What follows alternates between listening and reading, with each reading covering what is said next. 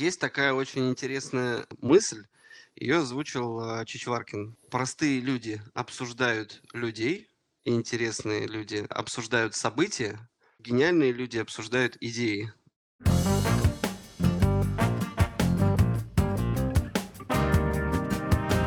Всем привет, с вами я, Антон Карев. Рад приветствовать вас на нашем подкасте «Дело есть». Это подкаст от предпринимателей для предпринимателей. Немного и коротко расскажу о себе. Я руководитель компании Peller Media. Мы занимаемся внедрением CRM-систем, автоматизацией бизнес-процессов, внедрением сквозной аналитики, сопровождением компании в этом плане, консалтингом и так далее. Но поговорим мы сегодня не об этом, а поговорим о продажах. Поэтому сегодня у нас в гостях Андрей Фисенко. Андрей занимается развитием собственного проекта по продаже агротехники. Это компания «Агро-партнер». За время работы над этим проектом Андрей достаточно хорошо разобрался в вопросах построения отдела продаж и в вопросах его управления. Поэтому наш сегодняшний разговор об отделах продаж и не только. Андрей, расскажи, пожалуйста, сейчас в условиях пандемии многие озаботились вопросом создания отдела продаж, удаленного чаще всего, да, так как сейчас все на карантине и, в общем-то, такой формат переводится на удаленный. Как у тебя обстоят с этим дела и вообще расскажи немного о том, чем ты занимаешься.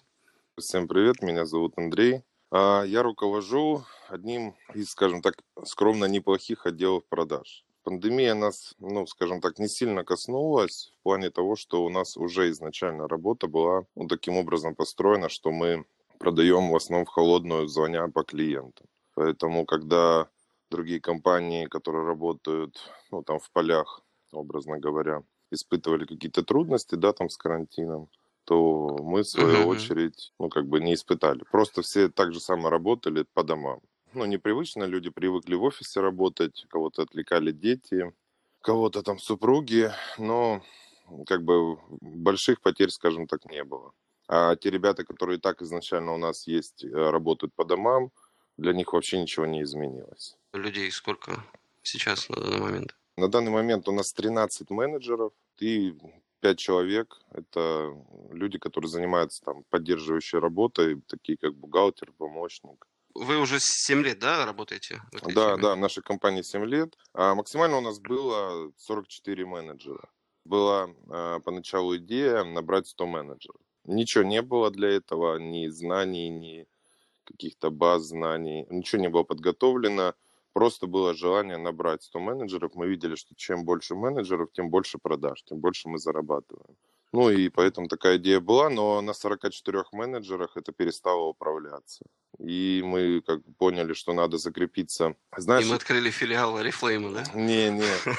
Знаешь, если представить это как восхождение на гору, да, вот мы дошли до какой-то высоты 4400, назовем ее так, это 44 менеджера. И начинаем дальше карабкаться, и все, исползаем вниз. Опять карабкаемся, сползаем вниз. Да, и мы решили закрепиться, остановиться, сделать паузу, подумать вообще над тем, что происходит, что нам не хватает, почему именно так все происходит. Потому что никто не учил, учимся сами, да, начиная с первого менеджера и до 44 учимся сами, и получилось так, что поняли, что, что-то не хватает. Не хватает опыта, знаний, и просто решили зафиксироваться на высоте. Конкретно на 4400 закрепиться не удалось. Опять же, по причине того, что не хватало определенных знаний, умений и каких-то инструментов. И в итоге потихоньку спускались.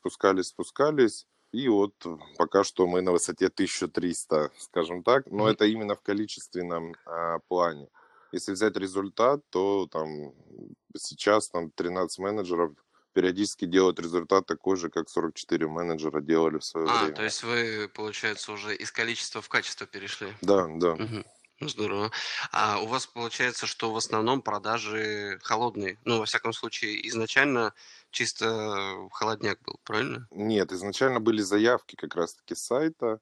То есть запускали трафик, да, какой-то? Да, были заявки с сайта. Когда я не успевал их сам обработать, я нанял ребят. Ребята быстро их все обработали, и стал вопрос, что делать дальше. Я сказал, ну, что делать дальше, звоните просто и предлагайте, знакомьтесь с клиентами, просто предлагайте. И вот это все начало как получаться, ну, и в таком духе все. То есть получается, что изначально ты запускал трафик, его там обрабатывал, когда не хватало сил, времени, ты уже обучил ребят этому, да, то есть там тоже был какой-то наверняка отсев. Просто я пытаюсь понять, возможно, кому-то из наших слушателей этот опыт будет полезен в ключе там создания нового отдела продаж. Потому что основные вещи, они как бы коррелируют, что в удаленном отделе продаж, что в офлайновом, да, который в офисе сидит. Uh-huh. То есть изначально запускаем трафик, обрабатываем, понимаем, что не успеваем, делегируем на ребят. И как только понимаем, что ребята справляются с этими объемами, мы уже начинаем к ним включать в их задачи, в том числе поиск новых клиентов, то есть в холодняк. Правильно? Ну, смотри, правильно это или неправильно, я не знаю. Ага. Так, ну, во всяком случае, так, у меня это работает. Так да. Делал я, да. То есть, когда я кому-то, ну, там, меня спрашивают, и я советую, я всегда говорю, слушай, я даже не знаю, как это делают другие. Я делал так. Вот я начал не справляться с заявками. То есть, когда ты звонишь заявки, у тебя начинает копиться вот эта база думающих клиентов, да, которые тебе изначально отказали, либо сказали, я подумаю. И вот они начинают копиться. Вот их накопилось 100, 200, 300, и ты... А идут еще ж новые заявки, да? И ты понимаешь, что надо и новые звонить, и те как бы позвонить, узнать, что они в итоге надумали, может, какие-то возражения, сомнения у людей побороть. И, ну, вот отсюда и пришло того, что как, пришло понимание, а давай мы возьмем 2 человек. А, то есть вот, получается, триггером было накопленные думающие люди, да? Да, то есть... да. Вот что. Это, знаешь, у меня есть хороший товарищ, очень мудрый человек. Он сказал такую очень интересную фразу в плане продаж. Мы на поле войны как медики. Мы должны спасать наименее раненых, чтобы вернуть их в строй. А если кто-то уж сильно, то, в общем-то, тут надо либо делегировать на кого-то, как ты, в общем-то, сделал, да, и либо, ну, оставлять. Да, да. То есть, получается, если проговорить, запускаем трафик, обрабатываем. Как только понимаем, что достаточно большой пласт накоплен людей, с которыми нужно, они не готовы прям сразу купить, с ними нужно там посозваниваться, посогласовывать и так далее, уже привлекаем людей на решение этой задачи, этого процесса. И, в общем-то, делегируем уже продажи, в общем и целом, на сотрудников. Да, да. И дальше увеличиваем трафик. Угу. И сейчас какой процент вообще продаж в холодную? 80%. 80% на 20, продаж. Да, это сейчас вот такая...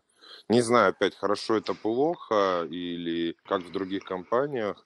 Ну, у нас так. То есть я могу только свои цифры называть. Ну, я общаюсь, ну, в силу своей деятельности, общаюсь там с разными предпринимателями, и у многих есть такой вопрос, типа, когда менеджер видит, да я и сам на себе это как бы испытывал, да, когда общался со своими сотрудниками, когда человек видит, что у него есть входящий трафик, это достаточно там, ну, легкий, да, там сравнительно легкий труд продать по входящему, ну, там не нужно выходить на ЛПР, там еще что-то, пробиваться, предлагать, они как-то демотивируют к работе в холодную. Вот как ты этот вопрос решал? Слушай, да, и знаю я о такой проблеме. Как всегда, проблема в руководителях компании. То есть, понимаешь, если ты изначально платил человеку там 50 тысяч, а потом начал платить ему 20, конечно, он будет недоволен. Но если ты изначально как взял его на работу, и он согласился за 20 работать, то как он не будет недоволен. То же самое и здесь. Если ты только пришел человек, и он тебе сразу звонит с первого дня по холодной базе, то он и не знает прелести горячей базы. Там, да, и... Но и в нашей компании заявки всегда это было поощрение. Заявки получали только лучшие менеджеры. Ну, к примеру, лучший менеджер ноября месяца в декабре получает заявки. Или там 3 лучших менеджера там, в декабре получают заявки. То есть, ну, никогда не было такого, что мы там вначале давали, потом не давали. Нет, такого не было. Вот сразу берешь, звонишь холодную. На самом деле, ну, в этом нет никакой проблемы. Опять эта проблема надуманная, что это как-то сложно, что это... Ну, надо как это воспринимать, это как просто я звоню, познакомиться с человеком, рассказать ему, чем мы занимаемся, и чтобы мы вместе поняли, можем ли мы друг другу быть полезны. Вот эта цель звонка. Ничего не надо продавать, предлагать. И тогда разговоры легкие получаются, люди охотно слушают. Все люди разные. Кто-то там весельчак, девочка берет какой-то своей харизмой, женственностью. Все менеджеры по-разному, они каждая личность. Каждый менеджер, каждая личность. И обычно они продают таким же людям, таким же похожих, как на они, там, по типу, по каким-то психологическим делениям. И есть менеджер взрослый, Евгений, который, он у нас бухает, скажем так. Бухает каждые выходные и не всегда заканчивает бухать в понедельник. То есть иногда это и понедельник, и вторник. Мы пытались с этим бороться, на самом деле это бесполезно. Взрослый человек, он уже такой есть. Все, он как... Да, мы его можем уволить, но он продает. А в отделе продаж главное, чтобы человек продавал. Он не оскорбляет там никого, но иногда он звонит бухой, да. И прикольно было, когда я просматривал считал количество звонков, там вообще сколько ребята звонят, и смотрю, какая-то интересная запись в 9 вечера. И я решил ее послушать и услышал, как пьяный наш менеджер Женя с пьяным клиентом обсуждают покупку. Вообще прикольно было это все послушать. Бывает и такое, да. Хороший менеджер по продажам, пьяный менеджер. Не, я бы так не сказал. Просто это реальность, да, то есть, вот так вот. Кто-то там тихо говорит, ты ему говоришь, говори громче, он не говорит. Кто-то быстро говорит. Девочка там какая-нибудь, она так разговаривает, что все не хотят у нее купить, все хотят на ней жениться, да, там.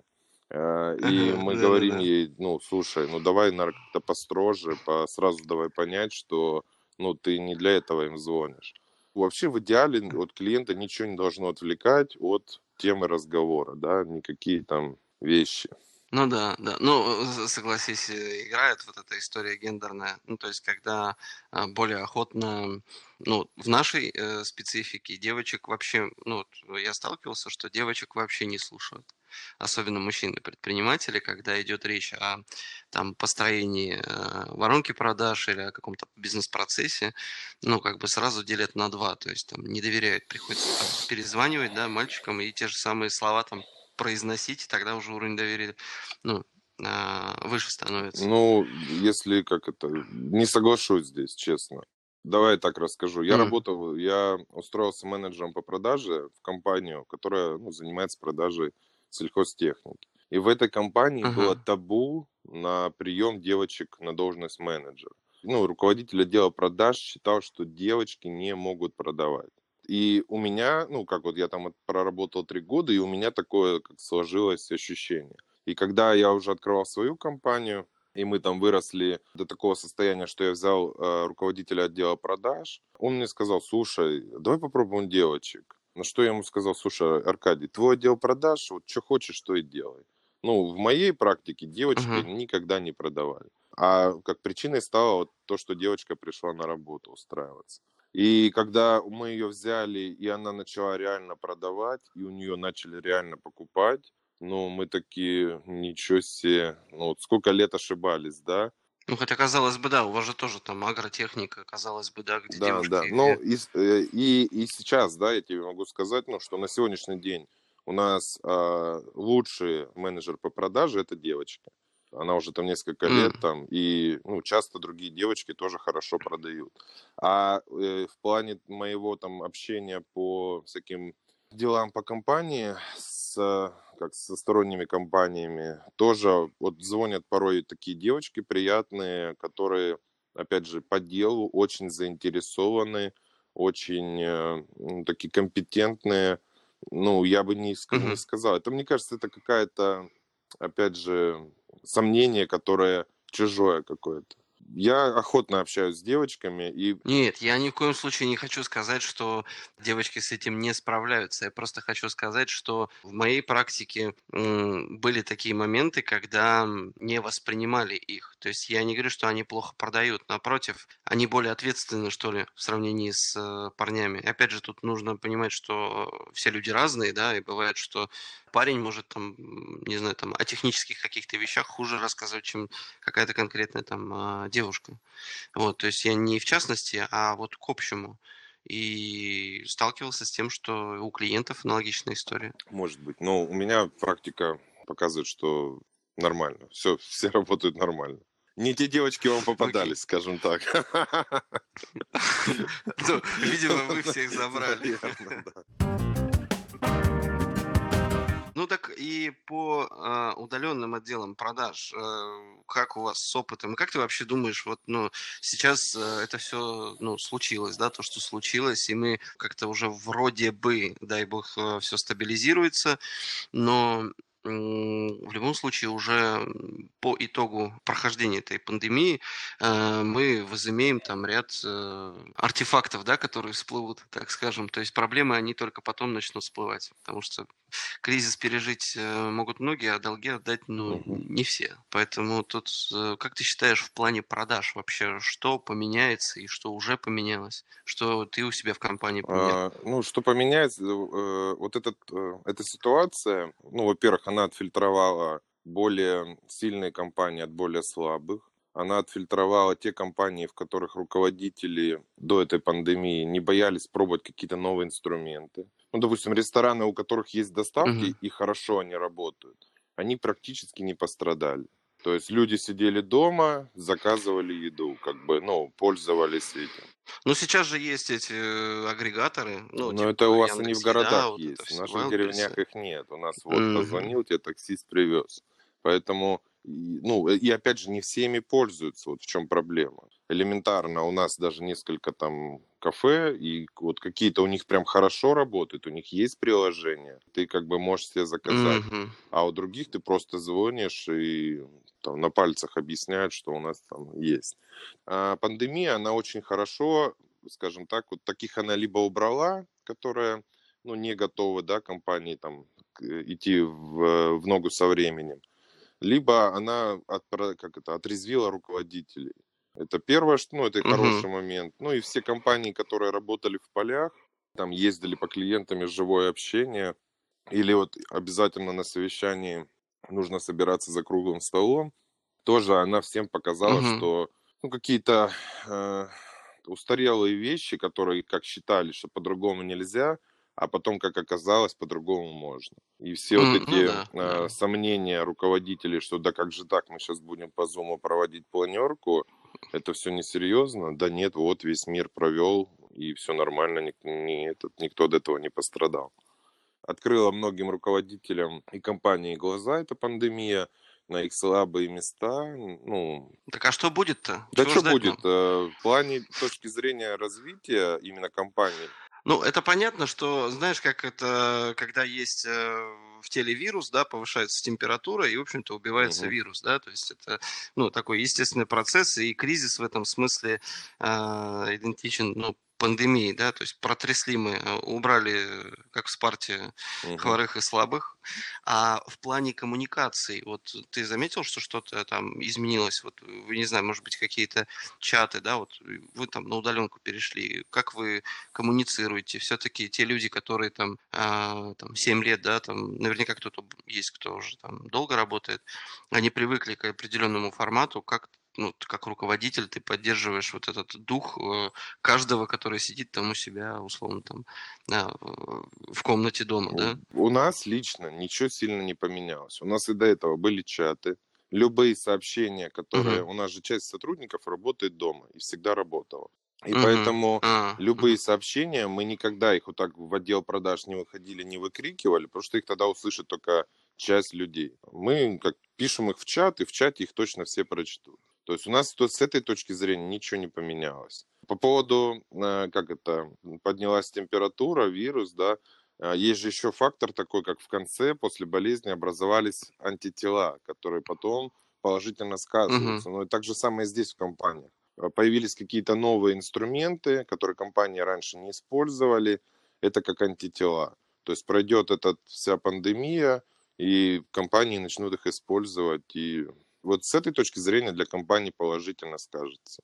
Ну, это мое мнение. Угу. Ну да, это такая черта умения предпринимателя негатив воспринимать как полезный опыт. Для человека, который не занимается, наверное, деятельностью, там, бизнесом, это, конечно, в большей степени стресс и только без позитива. Скажи, вот получается сейчас в агроиндустрии это как-то отразилось, то есть там урожай... Слушай, сама пандемия никак не отразилась, потому что, опять же, люди работают в полях, это обычно какие-то изолированные, то есть где-то в 10 километрах от трассы в поле находится какое-то хозяйство, образно говоря. И они как там работали, так и работали. Никто их не останавливал, потому что... я думаю, наши правители тоже понимали, как можно остановить и не посеять. Это же не надо посеять именно в определенное время. И если ты в это время не посеял, нельзя посеять в январе. Там, что куда уже, мороз, блин. То же самое и уборка. Если надо вот сейчас убирать, то надо убирать. И их никаким образом не ограничивают. Поэтому с точки зрения пандемии особо ничего не поменялось. Единственное, там люди там некоторые нервничают, там, может, кто-то заболел там и такое.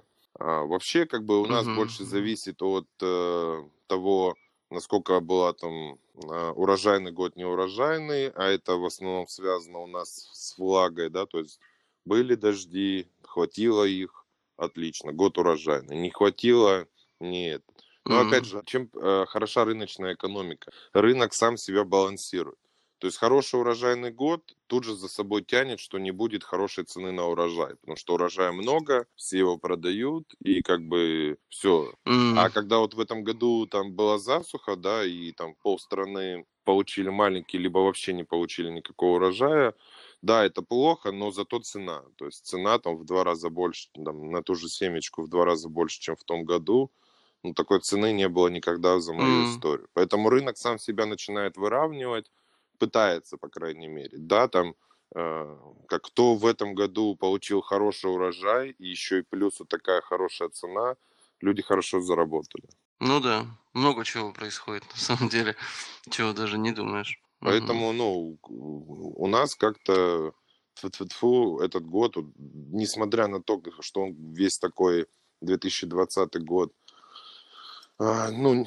неспокойный и какой-то необычный, то мы, никак не почувствовали, продали больше, чем в том году, поэтому, не знаю, все ли могут во всех ли нишах, тут таким образом, но обычно с кем я не общался, все нормально. Да, есть, конечно, сферы, где вообще пиздец, вот так по-русски говорят, там рестораны, какие-то тренажерные залы, какие-то школы для детей иностранных там языков, куда тупо родители перестали водить. И если в это время владельцы таких компаний никак не трансформировались, по онлайну, то...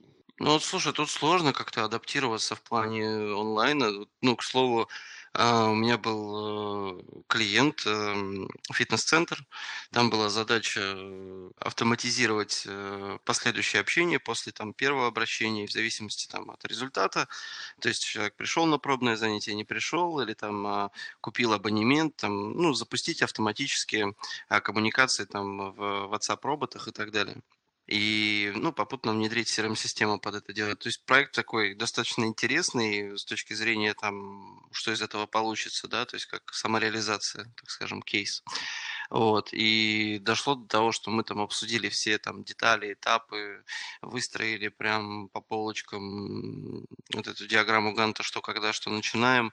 И уже счет выставили, документы оформили, и вот эта пандемия, и буквально одного дня не хватило, чтобы... То есть случись это все на день позже, у нас был бы оплаченный счет. Конечно, там бы попросили, скорее всего, возврат, но мы общались с руководителем этой сети, и нет вариантов перейти в онлайн. Ты там ничего не придумаешь с тренажерными залами. С фитнесом. Я затрудняюсь, так сказать, именно сходу, как можно было попробовать решить вопрос. Все, знаешь, от чего? Резко, да. То есть, когда люди не готовы и до этого ничего не пробовали и не рассматривали, конечно, резко тяжело. Но если ты, да, когда у тебя, ну вот опять же, на ресторанах, да, возьмем, на кафешках, если у тебя до этого был ресторан, и ты пробовал сделать доставку, ты уже как этот прощупал, ага, что-то как-то, ну, эту тему развивал, а тут пришла пандемия, и, ну, у тебя хоть есть какие-то наработанные уже инструменты, то, конечно, тебе легче будет начать, прям полностью перейти на доставку, чем компаниям, ресторанам и кафе, которые вообще этим не занимались, считали, что да никак нельзя вот это вот фуагра там доставлять в какой-то картонной коробке, да, там. Не согласен. Понимаешь, тут есть два формата бизнеса в тех же самых ресторанах. Есть рестораны, которые, ну, продают свою атмосферу, да, у них там стеклянный потолок, у них там какие-нибудь интересные интерьеры, еще что-то, и люди туда приходят не столько поесть, сколько отдохнуть, да, то есть, и ты это не доставишь, то есть при всем своем желании ты можешь доставить исключительно еду, да, чтобы, ну, наесться, покушать, там, попробовать что-то вкусное. Но вот есть какие-то вещи, которые ты, ну, никак не доставишь. Даже в плане фитнеса есть... Ребята, которые в Инстаграме ведут эфиры, они там в определенный момент времени собираются, с утра или там вечером, и там одна показывает все движения, они групповые, там каждый у себя дома на коврике, в общем-то, делают эти упражнения, и там, ну, платят какой-то там за группу, да, какую-то сумму. То есть как-то это происходит. Но это уже другие игроки. А человек, у которого есть этот бизнес, ну, в плане фитнес-центр, да, и как бы он основан на чем? На том, что, ну, как бы надо поддерживать себя в форме, все люди ходят, да, им нужна поддерживание в форме, быть в форме. И как бы, а когда люди перестали ходить куда-либо, ну, и как бы их перестали выпускать, то ты, ну, ничего не можешь придумать. Может быть, согласен. Поэтому многие сферы, ну, может быть, там как бы не прям повально, но какие-то сферы прям особенно пострадали, в том числе концертная индустрия. Да, у меня есть подруга, которая занимается стендапом, и очень многие комики пробовали перейти в онлайн-формат. Но опять же, это вопрос, наверное, конверсии. Да? У кого-то это получилось, у кого-то не очень, кто-то все-таки... ну, может именно в физическом контакте, да, со сцены, вот как бы чувствуя аудиторию, что-то подать. А для кого-то это, ну, он работает в другом жанре, и для него не проблема это перевести в какие-то миниатюры или там какой-то мини-сериал в том же там Инстаграме, но или там ТикТоке. Мы тогда уже начинаем говорить конкретно про людей.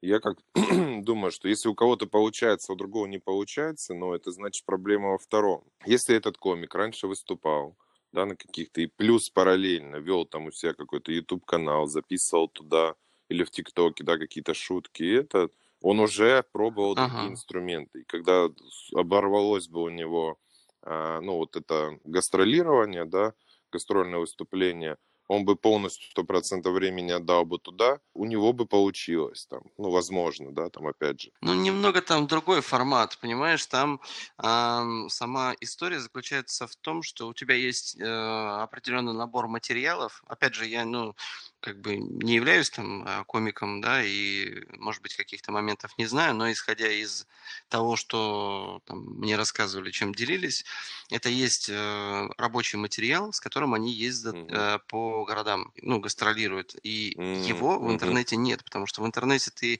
его раз выкинул, да, то есть, и все, его уже посмотрели, и нужно еще, то есть, там более голодно, так скажем, воспринимается все. А когда у тебя этот монолог ты откатал по 100 городам России, и в каждом из них ты получил понятные, да, какие-то деньги за выступление. Да.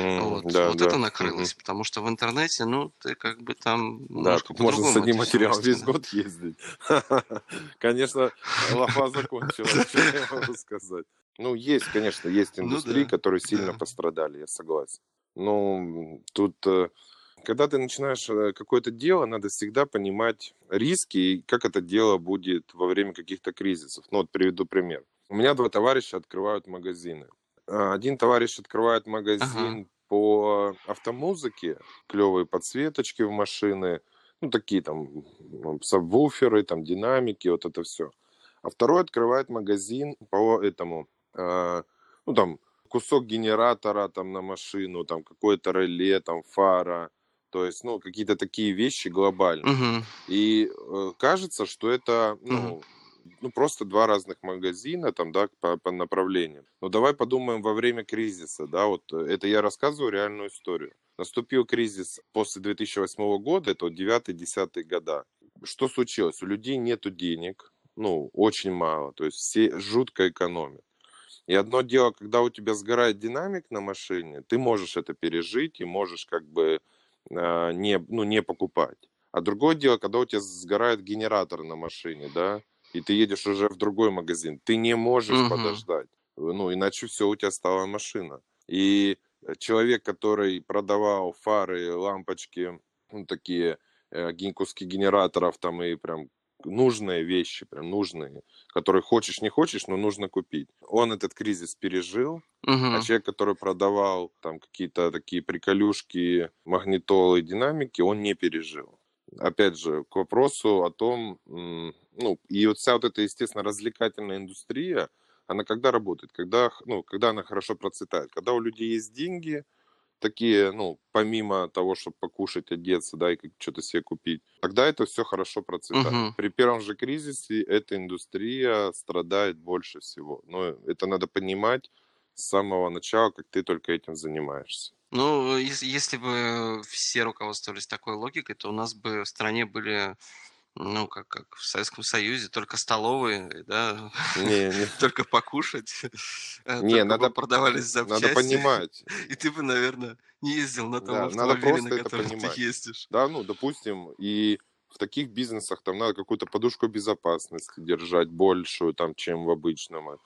Просто, когда ты понимаешь, что ты сейчас может случиться, и ты пострадаешь первым, тогда ты будешь к этому готов, и у тебя хоть какие-то будут планы «Б», планы отступления, планы какие-то заморозки бизнеса, там куда-то перейти, в онлайн опять же перейти. Это надо понимать, и тогда для тебя это не будет сюрпризом. А в основном проблема в том, что вот случился карантин, всех закрыли, и для многих людей это стало такая... Ну, они даже в голове не могли себе это представить, и у них нету вот в их, да, каких-то планах Б, С, у них даже не было такого варианта развития событий, они не были к этому готовы, и это их на корню как бы подкосило. Ты специально готовился, когда у тебя все случилось, да, ну тоже, да, пандемия, и у тебя уже все готово к этому. Ты к этому готовился, или ты, ну, типа, так исторически просто сложилось, что у тебя как бы, ну, так не задело. Просто ты говоришь, что, типа, ну, надо, но немногое надо делается. А ты сам что делал вот для того, чтобы подготовиться к этому? К этому вообще, слушай, мы были почему готовы? Я живу в маленькой деревне, и рассчитывать на клиентов только вокруг, ну, много не заработаешь. Ну, мало людей, да, тем более не каждый человек фермер. Ну, а они являются нашими основными клиентами. И, соответственно, хотелось увеличить клиентскую базу. Для этого надо было работать как минимум по всей стране. Поэтому мы и начали использовать такой формат работы. То есть удаленные звонки между часовыми поясами, между городами. И поэтому, когда случилась как бы пандемия, ну, нас особо ничего так сильно не коснулось. Допустим, компания, в которой я работал раньше, менеджером, в этой компании мы ездили прям в полях, на машинах, прям приезжали к клиенту, с ними общались. И в этой компании, когда я уволился, у них такой же формат работы и остался. Общаюсь там с бывшими коллегами своими, они там, некоторые из них до сих пор работают. Конечно, их это, ну, компания не была готова к таким развитию событий, и для них это было, ну, скажем так, удар. Удар под дых. Ну да, то есть ты в течение 7 лет условно адаптировался под новые микроизменения, а они как-то все по-старому. Поэтому, друзья, важно быть адаптивным, гибким и меняться постепенно, а не потом разом. Важно пробовать. Быть эластичным. Как это? Различные новые инструменты, ну это опять же, я так думаю, что не надо, вот у меня ларек, я вот так продаю 20 лет, И вот это особенно, знаешь, проблема многих взрослых руководителей, с которыми я тоже, бывает, общаюсь. Они, как-то не верят во что-то новое. Вот им кажется, вот так по старинке. Да, ну в смысле я буду коммерческое предложение отправлять. Надо будет, сами меня найдут. Окей, опять же, я же говорю, рынок, он настолько живой организм, он отфильтрует тебя. То есть придут новые, почему, особенно у молодых, очень порой выстреливают хорошо. Потому что они приходят, они как пустой сосуд, да? Они наполнились современными технологиями, они не знают, как вообще на этом рынке было 40 лет.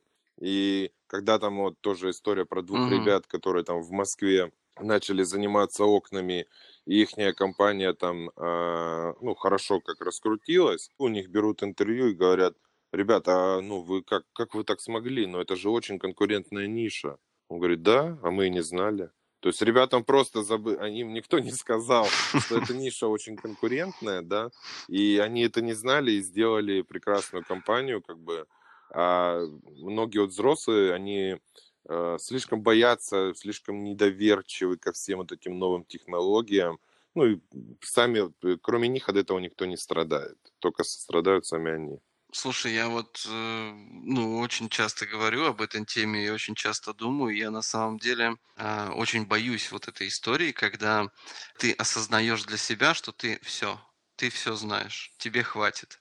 И вот появляются вот такие сразу моменты, что то, о чем ты говоришь, что человек, во-первых, не хочет меняться, и, во-вторых, когда человек, не хочет меняться, и он понимает, что он, уже все вот так в мире устроено, то есть он не принимает изменения, которые происходят вокруг, да, и от этого появляется недоверие к новым каким-то форматам, к тому же, как у нас вот это недоверие с инфобизнесом, да, конечно, там много персонажей занятных, о которых можно многое сказать, но в целом это достаточно такой полезный и адекватный формат, который, имеет много чего общего с адекватностью, и я очень переживаю в какой-то момент сказать себе, что все, мне хватит чего-то нового узнавать и перестать вот что-то воспринимать адекватно. Но и в то же время не кидаться на все новое, знаешь, на все вот эти тренды,